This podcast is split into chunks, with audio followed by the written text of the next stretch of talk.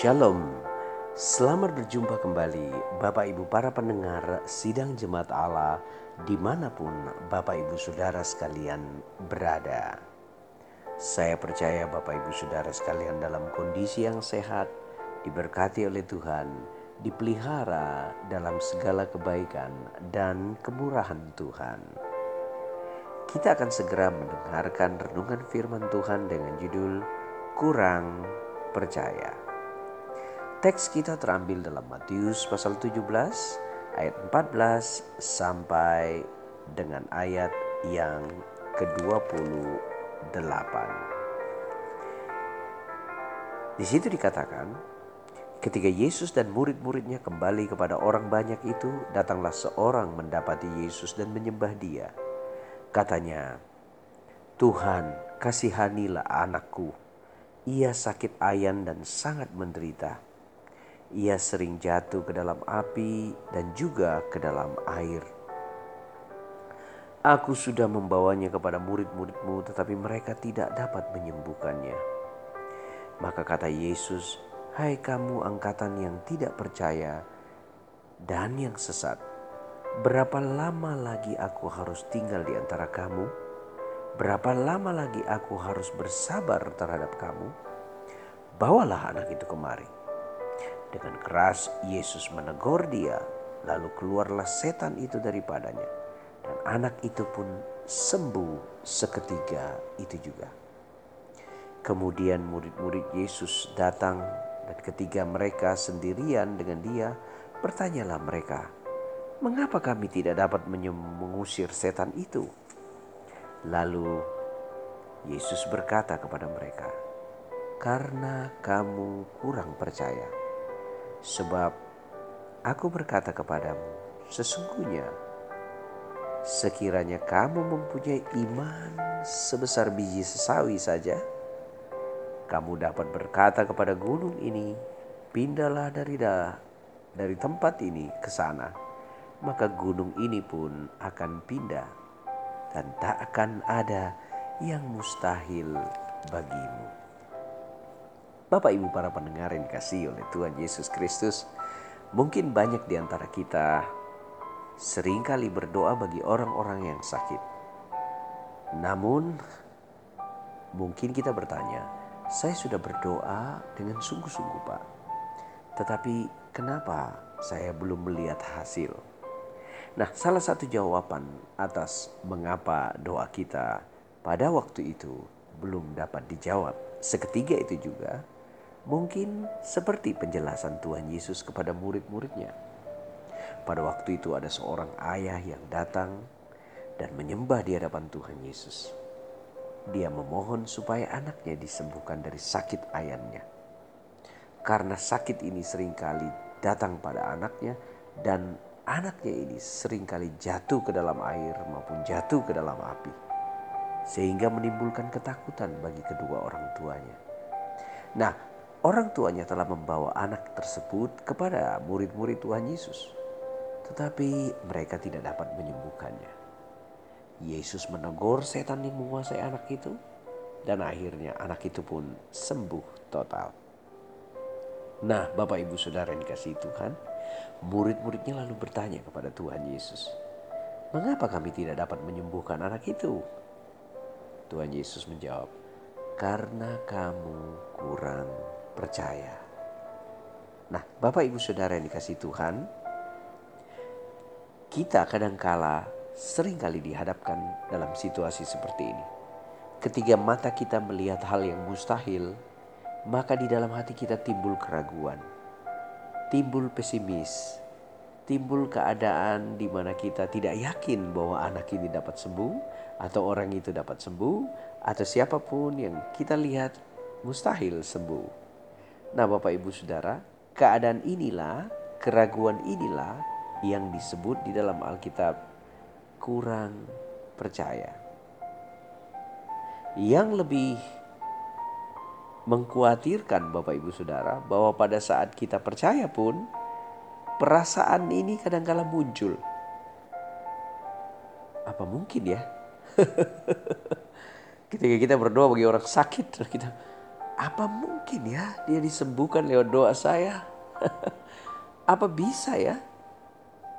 Siapakah saya ini Bapak Ibu Saudara ya? Nah Bapak Ibu Saudara yang dikasih Tuhan. Pada saat kita berdoa bagi orang-orang tertentu, orang sakit, orang yang mengalami kelemahan tubuh, kita mesti meyakini bahwa Allah lah yang menyembuhkan mereka. Yang kadangkala membuat pikiran kita berat adalah bahwa kita merasa kitalah yang dapat menyembuhkan mereka. Bukan Bapak Ibu Saudara. Kita cuma alatnya. Kita dipakai oleh Tuhan untuk berdoa bagi mereka. Nah, pada saat itulah iman kita harus percaya kepada Tuhan.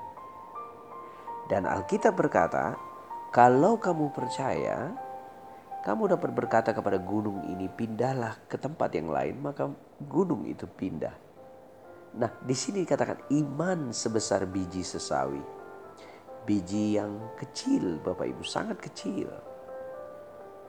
Tetapi iman kecil yaitu percaya bahwa hanya Allah yang dapat menyembuhkannya, bahwa Tuhanlah yang berkuasa menyembuhkannya di dalam nama Yesus, maka hal itu akan terjadi.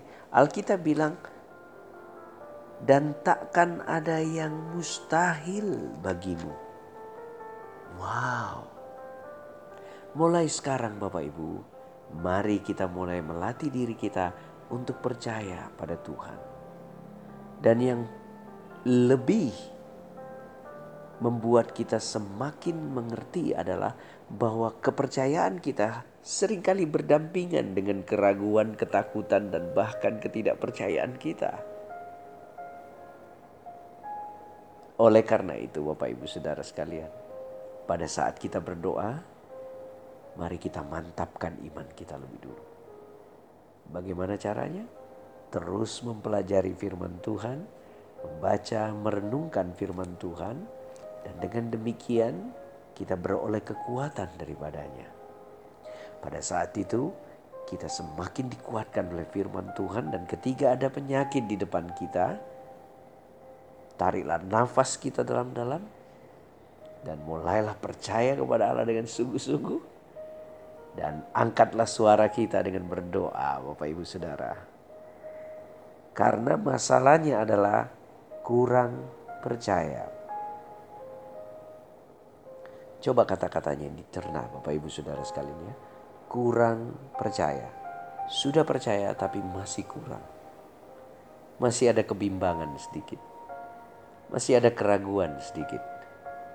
Masih ada kekhawatiran sedikit. Dan tahukah Bapak Ibu Saudara, kalau kita hanya percaya saja meskipun kelihatannya kecil di dalam hati, dasar hati kita dan yakin sesungguhnya bahwa Allah berkuasa menyembuhkan dia. Maka Alkitab berkata, tidak ada yang mustahil bagimu. Kita mungkin sering mendengar slogan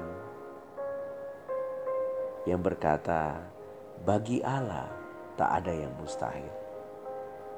Tetapi bagaimana ketika seseorang memiliki iman sebesar biji sesawi di dalam hatinya?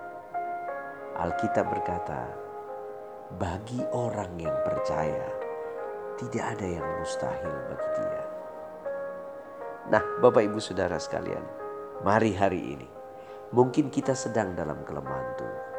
Tariklah nafas kita dalam-dalam dan mulai percaya dalam hati kita, lalu berdoalah supaya kesembuhan menjadi bagian kita. Terima dengan iman.